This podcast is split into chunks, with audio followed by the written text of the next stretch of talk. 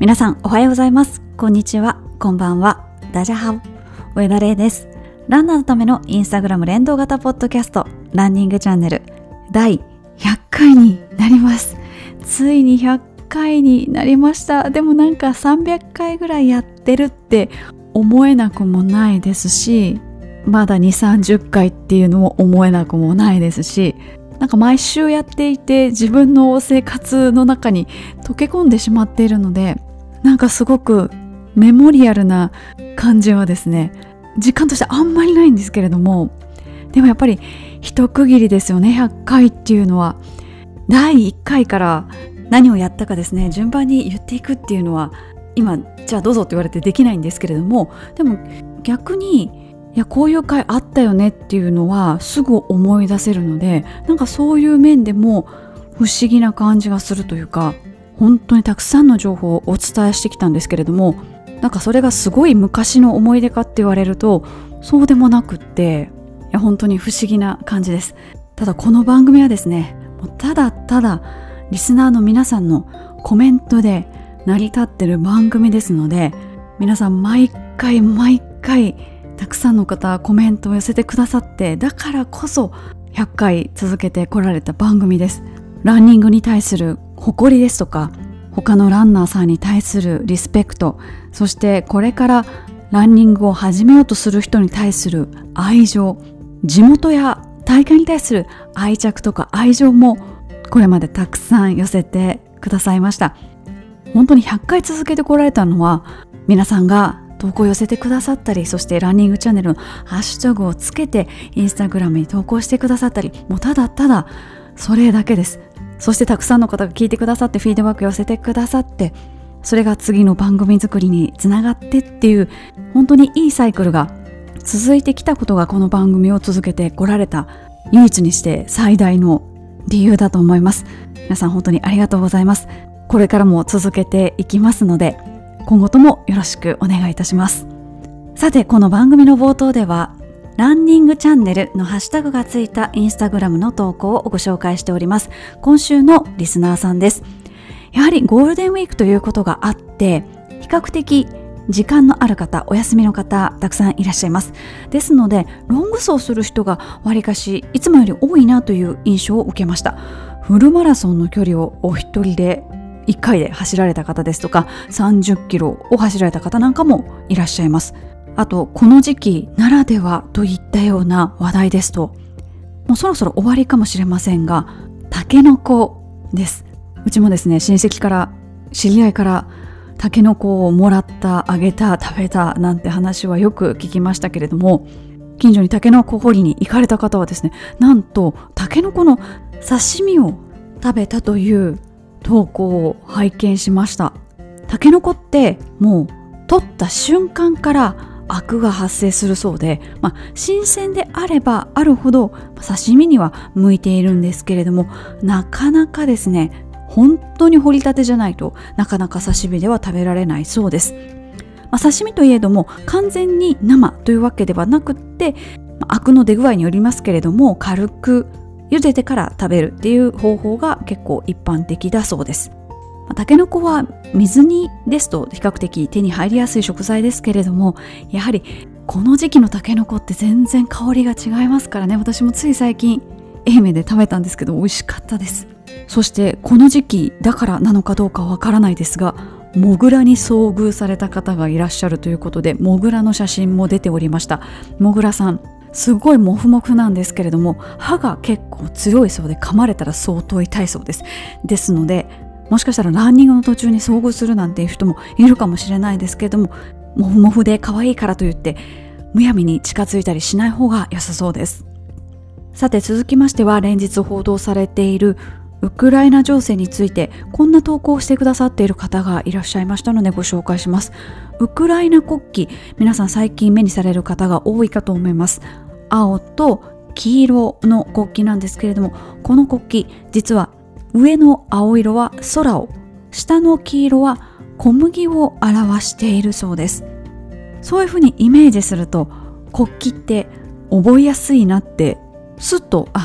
こんな国旗だったなっていうのは思い出せるなと思って、やっぱ国旗の由来も国それぞれあると思いますので、今度ちょっと調べてみようかなっていうふうに思いました。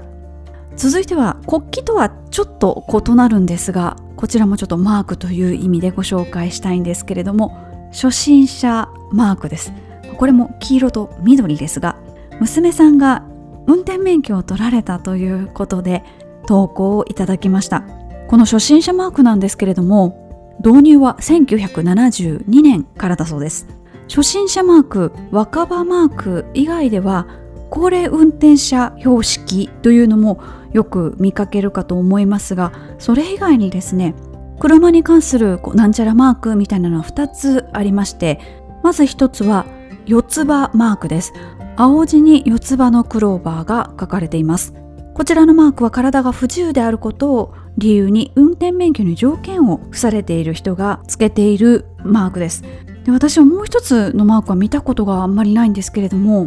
緑地に黄色の蝶々のマーク、こちらは聴覚障害者標識というふうに呼ばれておりまして、法令で定められている条件を満たし、普通自動車を運転することができる聴覚障害者の方が表示するマークだそうです。ちょっと話が膨らんでしまいましたが、娘さんが運転免許を取られたということで、なんかこう運転免許を取得するっていうのはこう大人の階段一つ登る感じがありますよね。なんか高校を卒業するとみんな取りに行くみたいな、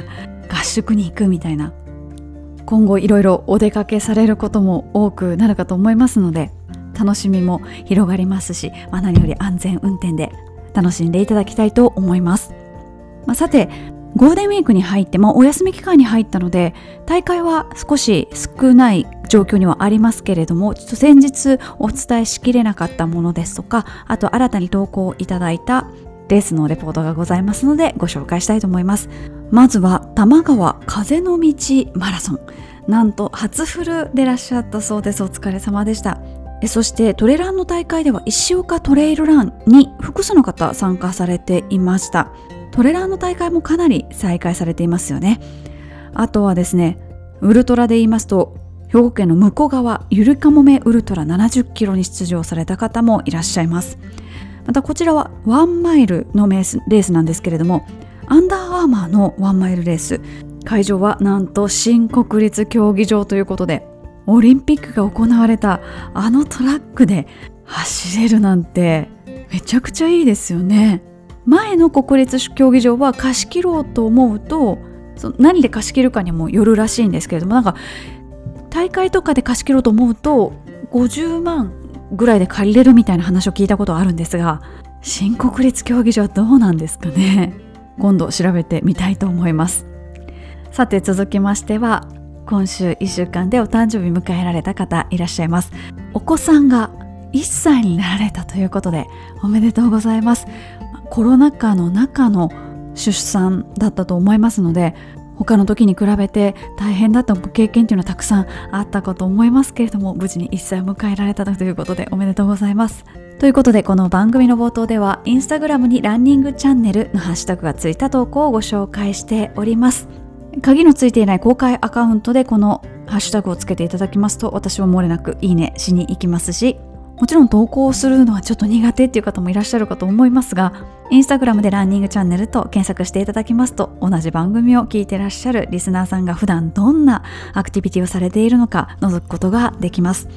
こちらのハッシュタグもついにですね、2万5000件を突破しました。もちろんこの番組に関係ない投稿もあるんですけれども、ちょっと番組名がね、ちょっとありきたりな感じにしてしまったので、この番組を知らずに投稿されている方もいらっしゃるかとは思うんですが、それでも大多数はこの番組を聞いてらっしゃるリスナーさんによる投稿ですので、本当にありがたいです。こちらの方も本当にありがとうございます。ということで、今後もご紹介してまいりますので、ぜひハッシュタグつけてみてください。以上、今週のリスナーさんでした。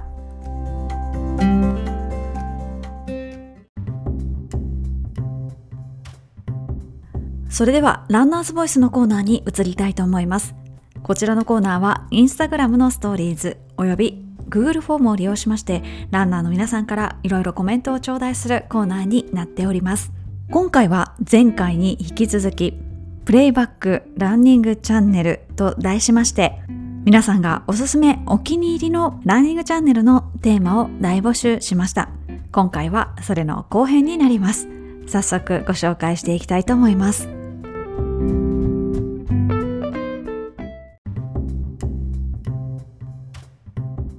さて、まず最初にご紹介するのは、第89回、90回でお伝えしましたランナーお仕事事情です。コメントいただいた方には、自分と同じ職種のランナーさんもいて励みになりました。また、同業種でなくても大変な仕事をされている方もいて、うまく付き合いながらランニングをやっているのだなぁと感じましたという方ですとか、仕事とランニングの両立を参考にしましたという方もいらっしゃいました。市民ランナーであるということはですね、普段お仕事されているという方が本当にほとんどだと思いますので、そういう部分にもフォーカスしてみようかなと思ってお届けした回でした。本当にいろんなご職業の方がいらっしゃって、皆さんそれぞれお仕事を持ちながらもランニングを楽しまれている、そんな様子が伝わってきて、他の回はですね、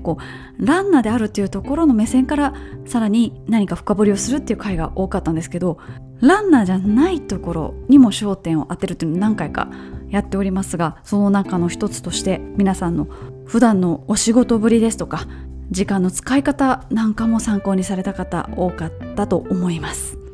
さて、続きましては第22回、23回でお伝えしましたランニング中に寄れる店です。早速コメントをご紹介したいと思います。第22回、23回のランニング中に寄れる店前編後編では、擦り切れるぐらいリピートしてお店を調べて立ち寄っています。都内に住んでてよかったという方、他の方もですね、ライブラリ化してそのエリアに走っていった際は利用しています。でも電車で行った時はなんとなく行かない感じもありますね。不思議ですというようなコメントもいただきました。またこのエピソードでもぐもぐランが楽しくなりました。第2回もやりましょうということで、この時ももちろんもうコロナ禍に入っていたんですけれども、もしかするとコロナの影響でもうやめてしまったお店とかもあるかもしれないので、このシリーズも定期的にやると面白いかもしれないですね。で、ちょっと告知をだいぶもうし忘れてしまっていたんですけれども、実は様々なポッドキャスト番組を紹介するニューレディオ9というウェブサイトがありまして、ポッドキャストを紹介するウェブサイトなんですけれども、そちらの方にこのランニングチャンネルも紹介されておりまして、このニューレディオ9ではシチュエーションから、そのシチュエーションに適したポッドキャストをおすすめしてくれるというようなウェブサイトなんですけれども、このランニングチャンネルはですね、このウェブサイトが立ち上がった直後からお散歩しながらというカテゴリーで登録をされておりまして、ライターさんがですね、そのライナーノーツを書いてくださっているんですけれども、その中でおすすめされているエピソードとして、この22回、23回のランニング中に寄れる店を挙げてくださっています。ということで、直接そのランナーじゃない人でも比較的聞きやすいエピソードでもあるのが、この22回、23回のランニング中に寄れる店シリーズです。これもね、定番化していけば面白いかなと思いましたので、お買い物会と合わせて定番化していければいいなというふうに思っています。続いてはこの回です。第4回、5回、6回の教えてあなたの地元のマラソン大会です。一番最初にして最後のですね、3部構成のエピソードになっています。しかも第5回と第6回は同じ日にリリースしてるんですね。この頃はまだなんていうんですか、働き方改革とか自分の中で確立されていなかったので、長くなっちゃった、どうしよう、いっぺんにリリースしちゃえみたいな感じでしたね。このエピソードにいただいたコメントをご紹介します。第4回から6回の教えてあなたの地元のマラソン大会、こちらを聞いて初めて全国にこんなに個性的な大会があることを知り、県外の大会に出てみたいと思うきっかけになりました。今年は沖縄から北海道マラソンにエントリーしました。初の遠征になります。今からワクワクしてますという方、そして他の方、自分も知らない大会やネットで探しきれないレアな情報が盛りだくさんでしたという方ですとか、全国の大会情報満載で聞き応えがありました。出てみたいと思う大会も発見できましたというコメントもいただきました。私もこれ実際にこの回をやる前までは本当に知らない大会がたくさんあって、今でも知らない大会たくさんあると思うんですけれども、なんて言うんでしょう、ランネットに載ってるだけが大会じゃないっていうのをものすごく思い知ったのがこの4、5、6回でした。手作り感あふれる大会ですとか、地元の人しか知らない大会とか、いや本当に多彩だなって思いましたし、この会があったおかげでですね、パッと大会名を言われて、あ、この大会って何々ですよねみたいな風に、あたかもですね自分が参加したことがあるかのように答えられる大会が多くなりました。このエピソードの後も出たい大会とか出てみたい大会とか何回か大会を挙げてもらうエピソードをお送りしてるんですけれども、この456が原点だったのかなっていうふうに思ったりもします。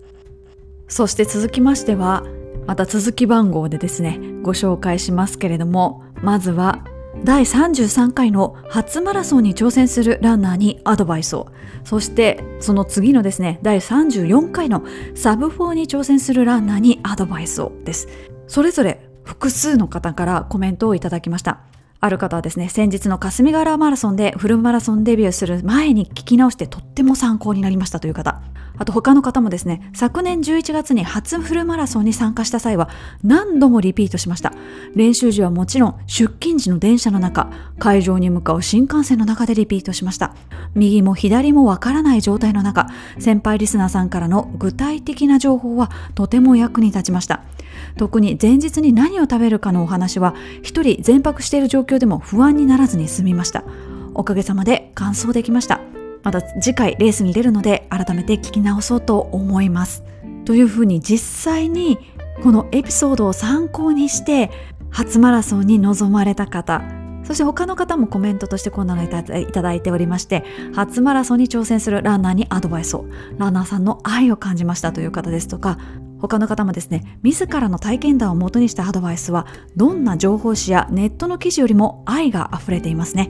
秋の大会も続々と受付開始となっているので、この回を聞いて頑張りましょうというようなコメントもいただきました。私多分この33回の時に言ったような気がするんですけれども、いや本当にコメントにもあったように、もうすでにフルマラソン、初マラソン終えている方の、これからフルマラソンに挑戦したい方への本当に愛情あふれるコメントに、なんだかもう一人感動してしまって、皆さんに声でお届けする前に自分で集計をしてるわけですけれども、もうその段階から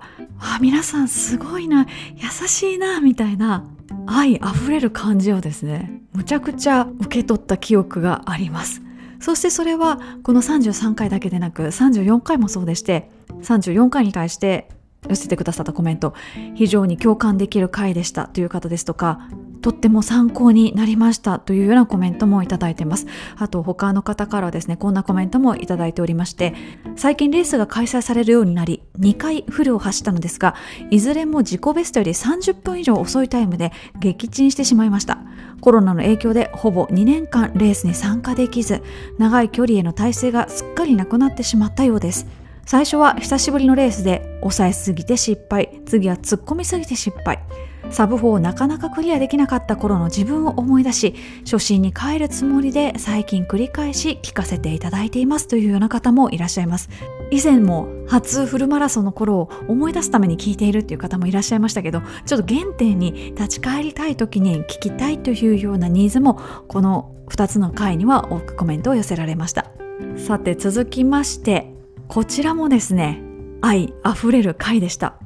第67回68回の私はこれで強くなったです。まさに神回というふうに書いてくださっている方もいらっしゃいますし、本当に役に立ちました、とても勉強になりましたというコメントも寄せられています。あと他の方はですね、一人で走っていると特にですが、この練習でいいのか迷うと思います。しかしランナーの皆さんの声を参考に各種媒体の情報とミックスさせることで、その不安を解消、自信を持って練習できます。スピードやロングのポイント練習だけでなく、普段のジョグがやっぱり大切という声も複数あり、少し安心できます。その他レースの活用法など生の声が盛りだくさんでおすすめですというようなコメントもいただきました。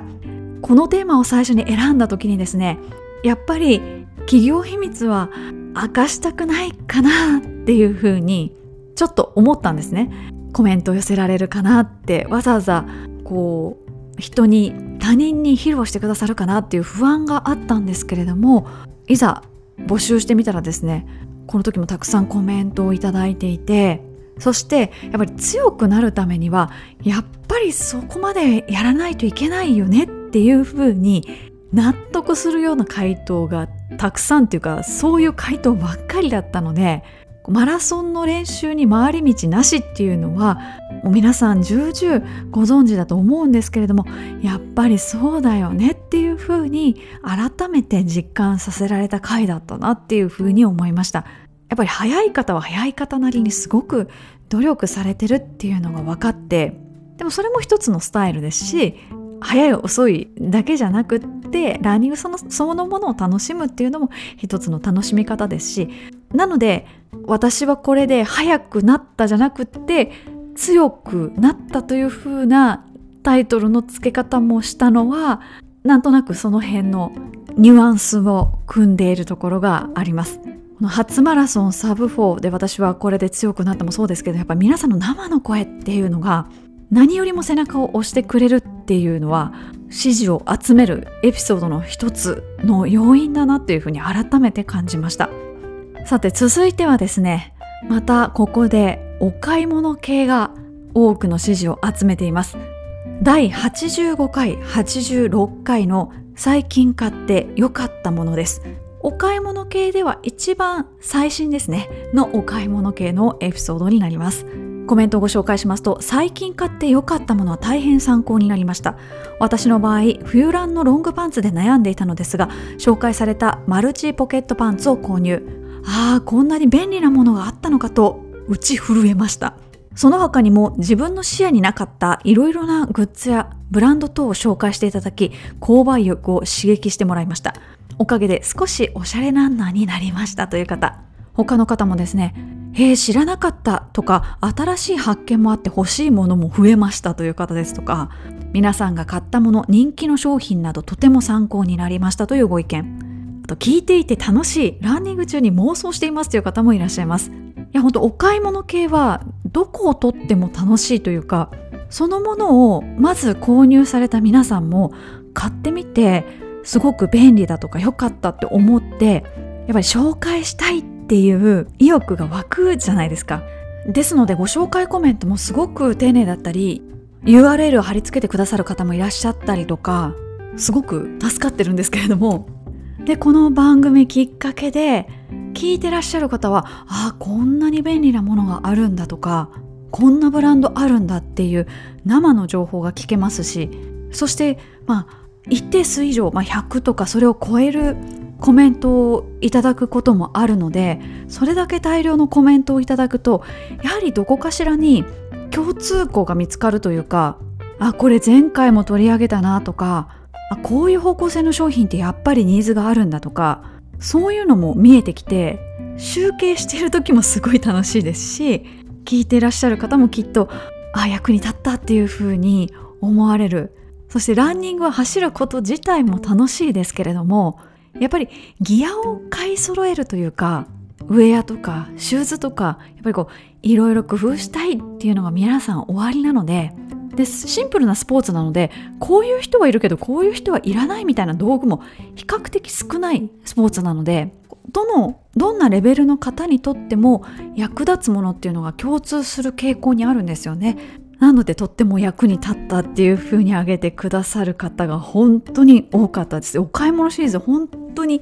定番化しないといけないなって、もうこれ前回から何回言ってんだっていう話ですけど、やんなきゃいけないですね。でこうメーカーさんもですね、ちょっと気にかけてくださって、プレゼント用の商品を今よりもっとたくさんリスナーの皆さんに還元できるようにですね、でもそんな風に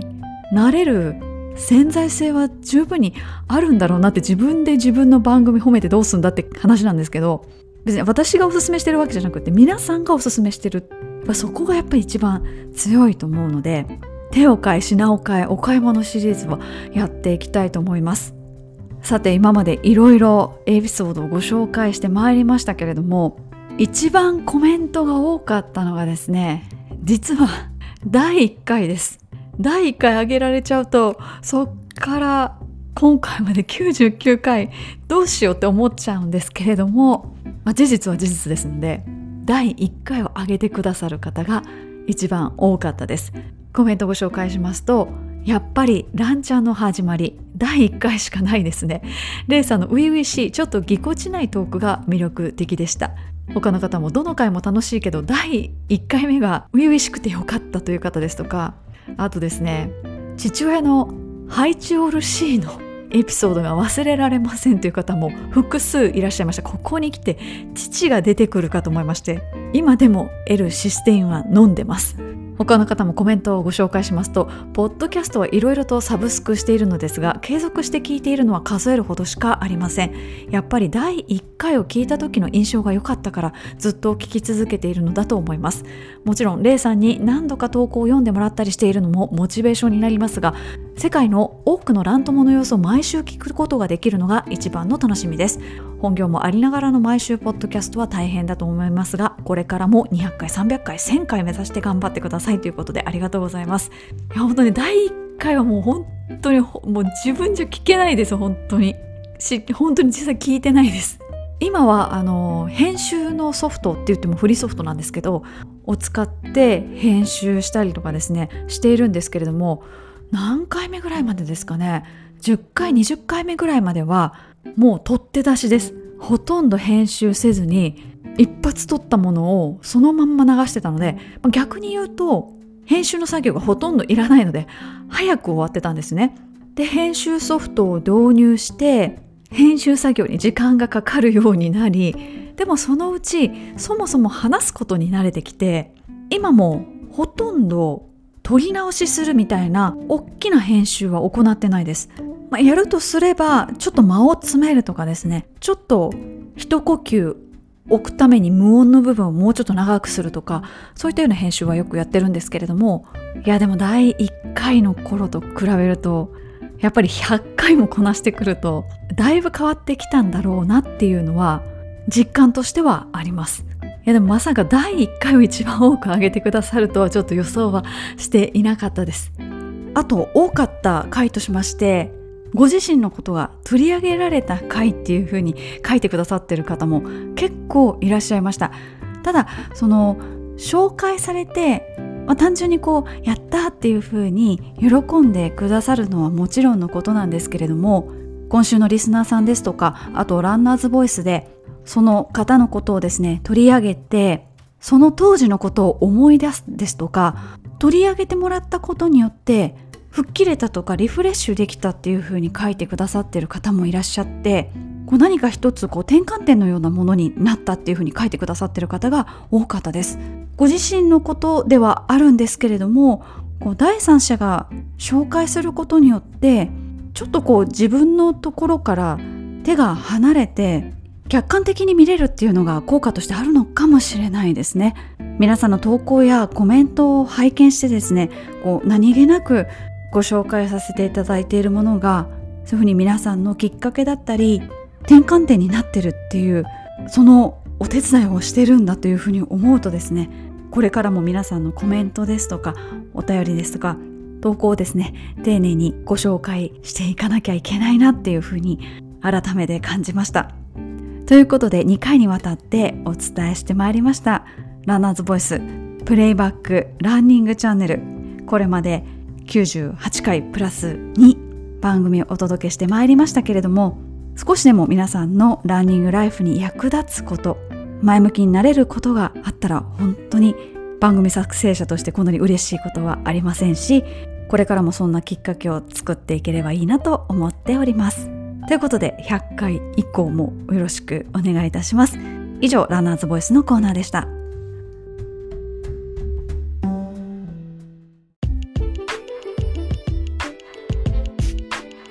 それではお便りのコーナーに行きたいと思います。このコーナーは読んで字のごとく、この番組に寄せられましたお便りをご紹介してまいります。順不同でご紹介してまいりますけれども、まずは実際に私に会いましたという方からお便りいただきました。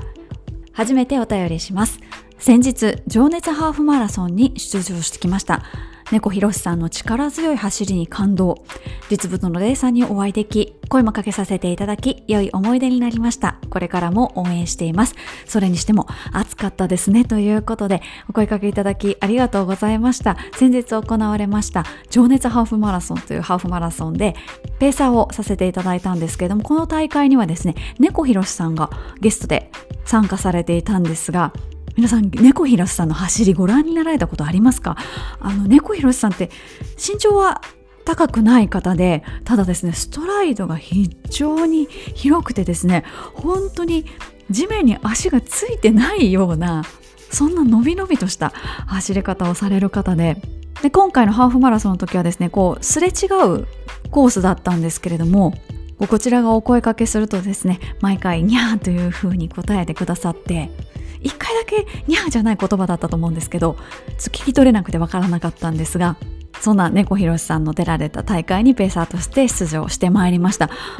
その時はですね、ビブスにこう目標ペースをこうゼッケンで貼り付けていたんですけれども、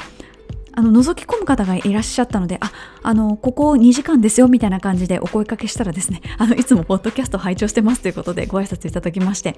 ありがとうございます。ちょこちょこ東京の大会ではペーサーでお手伝いさせていただくことがあるので、またご連絡をしたいと思います。そして続いてはですね、NHKBS のランスマークラブについてお便り寄せてくださった方もいらっしゃいます。ランスマデビューおめでとうという方ですとか、ご出演おめでとうございますという方、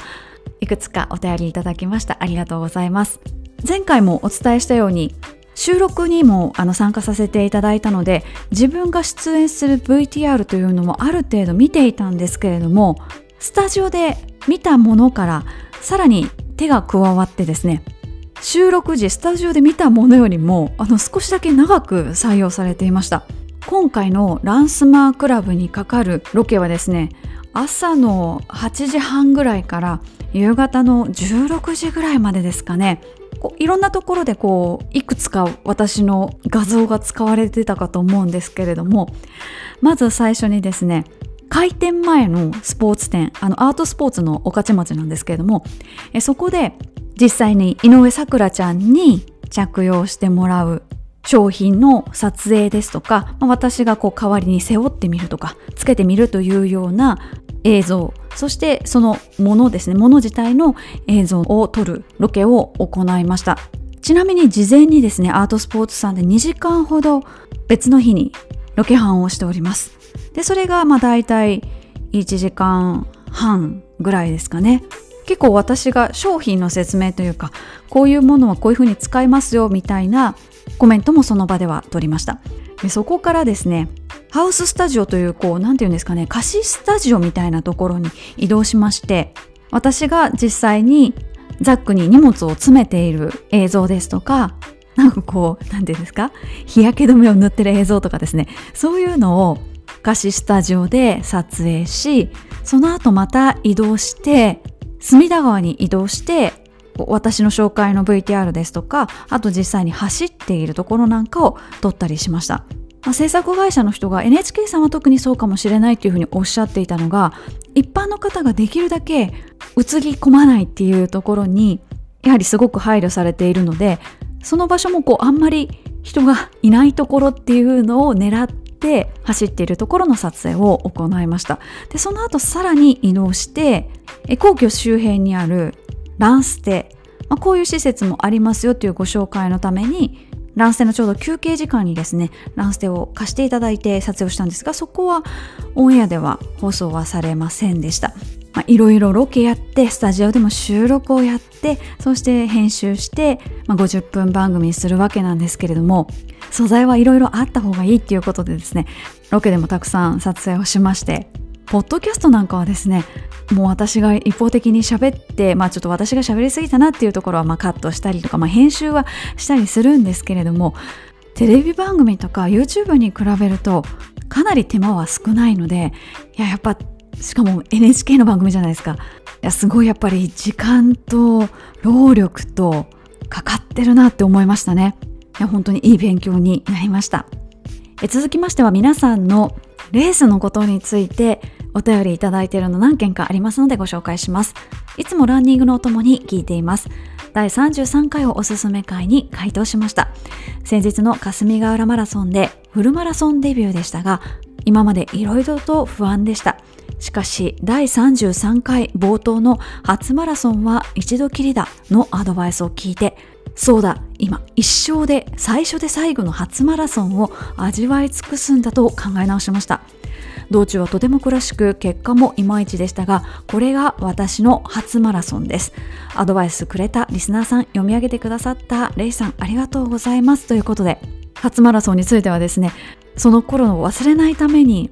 この回をおすすめしますという方もいらっしゃったりしてですね、もう初マラソンが遠い昔の方は、その初々しい頃の気持ちをまた思い出すために、そしてまだフルマラソン大会走っていないという方にとってはですね、自分を奮い立たせるそんなツールの一つとして聞いてくださっていたんだなっていうふうに思いました。同じく霞ヶ浦マラソンに出られた方いらっしゃいます。お便りいただいているのでご紹介します。いつも楽しみに拝聴しています。2016年からフルマラソンにチャレンジするようになり、2019年から本気でサブ4を目指すようになりました。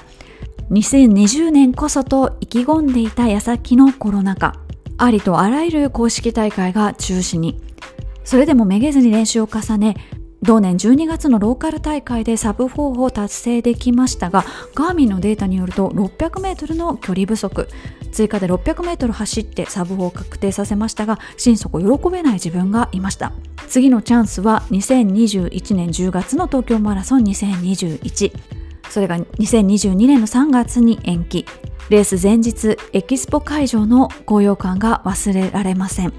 しかし日付が変わったレース当日午前1時前、0時間も不通過の電話。今年初めに感染してしまった残りカスが検査に反応してしまったのだろうとのことでした。ということで、検査が陽性だったということですね。ですので、泣く泣く DNS。 楽しそうに走るであろうレイさんたちを応援する気にもなれず、東京を後にしました。定員 2.5 万人に対して参加者 1.9 万人。おそらくは私と同じように悔しい思いをしたランナーさん多かったんでしょうね。あれから5週間、今度の舞台は気温20度の霞ヶ浦マラソン。今年はここ数年で一番穏やかな日でしたが、それでも暑さに応え、ゴール手前の足つりで結構時間をロスしましたが、サブ4を達成することができました。これで胸を張ってサブ4ランナーと名乗ることができます。次のフルマラソンは水戸黄門漫遊マラソンの予定です。その後の筑波マラソンで PB 更新を狙いますので、ファンランになるとは思いますが、レイさんにお会いできることを楽しみに練習を重ねたいと思います。ということで、2020年こそ一旦サブ4は達成されましたけど、ちょっとご自身の中で納得できないままサブ4を達成してというところを除くと、2019年から3年越しでようやくサブ4されたということで、東京マラソンの検査でちょっと陽性になってしまったということで、確かに 2.5 万人に対して参加者 1.9 万人ということで、地方の方は東京にやってくること自体がリスクになってしまったので、家族の同意が得られずに来れなかったっていう方もいらっしゃいますし、医療従事者でいらっしゃって、このタイミングで東京マラソンに出るわけにはいかないということで諦めた方もたくさんいらっしゃいます。私は幸運にも走らせてもらえたので、なんとか東京マラソンを楽しみ尽くしたいというところからのブロッキングをやったんですけれども、走りたかったけど走れなかった人もたくさんいたっていうことを忘れずに、これからコロナが終わって当たり前に大会が行われるようになった後もそういう時があったんだっていうことを忘れずに、一つ一つの大会に感謝しながら走りたいなというふうに思いました。続いては岐阜清流ハーフマラソンに出場された方のお便りです。岐阜清流で小学生の応援メッセージを背中に貼っているという企画がありました。沿道応援が少ない分、応援メッセージを見ながらランナーが走るというものです。これもある意味書いてくれた小学生へのお返事かなと思いました。どちらもとても素敵な企画だと思いました。ということで、私もインスタグラムで拝見しました。ジャンルは全く違うんですけれども、長距離トラックのボディにですね、お子さんが描いた絵をプリントしているという運送会社があって、その会社では事故が減ったそうなんですね。でそれを見た他のドライバーさんもそのお父さん頑張ってとかドライバーさん頑張ってみたいなメッセージを見てほっこりしたっていう方がたくさんいらっしゃって、今では全国の70以上の運送会社がこのプロジェクトに賛同をしていて、トラックの車体にお子さんの絵を載せているそうなんですね。やはり誰かに応援されているっていうのは知り合いであろうが知り合いでなかろうかにかかわらず、みんなの力になるというのはマラソン大会だけでなく他の分野でも注目されているところなんですよね。なのでもちろん直接その場に足を運んで応援するっていうのは一番力にはなるんですけれども、コロナ禍でまだそういうことがなかなかできないっていう状況で、子どもたちの絵によるメッセージによる応援っていうのはすごく力になったんじゃないかなというふうに思いました。続いては長野マラソンに出られた方です。レイさんこんばんは。スイさんもランスマのハリーさんも参加した長野マラソン、なんとか完走しました。ずっとハリーさんの後方にいたのですが、35キロ過ぎ、いつもの足つりが目標としていたタイムのペーサーに追い抜かれた時の絶望感といったらないですね。なんとか釣りながらゴールして PB は更新していましたが、今年の目標達成とはなりませんでした。翌週にあった商談審査も合格し、5つのうち1つ目達成しました。秋の大会に向けて再度鍛え直しますということで、1つは目標達成ということでおめでとうございます。あとですね、こんなことを教えてくださったリスナーさんもいらっしゃいまして、ランナーズ最新号に表参道ランでお見かけした草間弥生ご一行様が載っていましたよということで、早速ですねみんなに連絡しました。そしてですね、メンバーの一人が写真を送ってくれまして、バッチリ写ってましたね。ちょっとちっちゃくですけれども。そして同じページにですね、レースの情報、こう何人ぐらい走ったかとか優勝者誰かみたいなことも載ってたんですけれども、優勝者の重里志保ちゃんもチームR2の同期でして、もちろん志保ちゃんは普通の格好で走ったんですけども、そこもバッチリ載っていまして、チームR2 5期6期でですね、いっぱい乗れてましたね。教えていただきありがとうございました。あと少し前にですね、合否が発表になりました北海道マラソン当選しましたという方もいらっしゃいました。倍率どうだったんですかね。もちろん落ちちゃいましたっていう方の投稿も拝見したんですけれども、北海道マラソン、8月の下旬ですねの頃にはもうちょっとマシになっておいてほしいなと思いますよね、コロナが。ということでですね、ランナーズボイスの応募フォームのところにいつも下の方にお便りコーナー設けてありますので、何かお知らせしたい、ちょっと報告したいみたいなことがありましたら、どしどしそちらにお寄せください。以上、お便りのコーナーでした。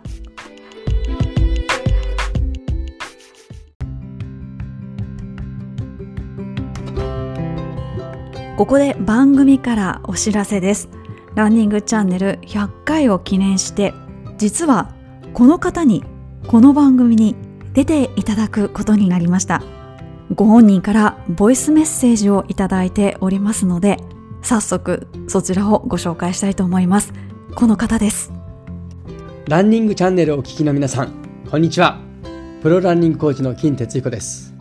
ランニングチャンネル100回を記念して僕が出演することになりました。皆さんから寄せられた質問にレイさんと答えていきますので、ぜひ楽しみにしててください。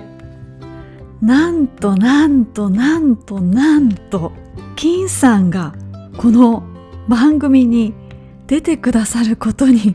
なりました。ちょっと今でも信じられないぐらいびっくりしてるんですけども、本当です。いつか金さんに出てもらえるような番組になればいいななんて思ってたんですけれども、いやほんとびっくりです。さっきからびっくりしか言ってないんですけど、実はランスマの収録の後に金さんとあとスタッフの方とお話をさせていただく機会がありまして、まさかその時出ていただけるとは思ってもいなかったので、せめてですね何かリスナーさんにお土産をと思いまして、前日ですね勤務先近辺でかき集めました金さんの本にサインをしていただこうと思いまして、それをリスナーさんのプレゼントにしようと思ってたんですね。で、実はこういうポッドキャストの番組をやっていて、リスナーさんにサイン本のプレゼントをしていいですかみたいなお話をさせていただいたらですね、そもそも番組に出ますよっていうお返事をいただきまして、もうどんだけ心の中でよしってなったかイエスってなったかということで、出演を快諾していただきました。もちろんこの番組のご説明もしておりますので、先ほど金さんがおっしゃっていた通りですね、皆さんから寄せられた質問に答える形式でお送りしたいと思います。ということで、第102回と103回を金さんに聞きたいというふうに題しまして、金さん特別企画を行いたいと思います。質問の募集期間は、この放送がリリースされる5月の7日土曜日から5月の15日の日曜日くらいまで集めようかなと思っています。もしかすると14日に締め切るかもしれませんが、1週間は募集期間を設ける予定です。質問ですとかご相談の応募フォームは、今回は Google フォームに絞ります。この放送のショーノート、今回こういうことを喋りましたよっていうような目次みたいなものをですね、毎回つけておりますので、そちらに専用の Google フォームのリンクをつけております。そして私の Instagram のストーリーズにも、金さんに聞きたいの特別企画専用フォームの URL をつけておきますので、そちらからアクセスしていただいても構いません。金さんに聞きたいこと、質問したいこと、皆さんたくさんあるかと思いますので、一人何個していただいても大丈夫なんですけれども、応募フォームのところに一度に何個も書き込むのではなくて、一つの質問でもう送信してもらって、それを何度かこう繰り返してもらうの方が事務手続き上は大変助かります。あと、ご相談事などは具体的であればあるほど答えやすいと思いますので、お名前を公表してくださいとか、そういうのは決して言わないですけれども、例えばご年齢とか、普段こういう練習しててこういう悩みがあるみたいな、文章が長くなってしまう分には別にそれはそれで大丈夫ですので、皆さんからの金哲彦さんへの質問、ご相談事などなどお待ちしております。ちなみにと言いますか、101回も普通に放送しますので、102回103回金さんだと思って101回にコメントが集まらないんじゃないかっていうのを、私今すごい心配してるんですけれども、そちらの方もご協力よろしくお願いいたします。以上、ランニングチャンネル史上ですね、一番ビッグなお知らせでした。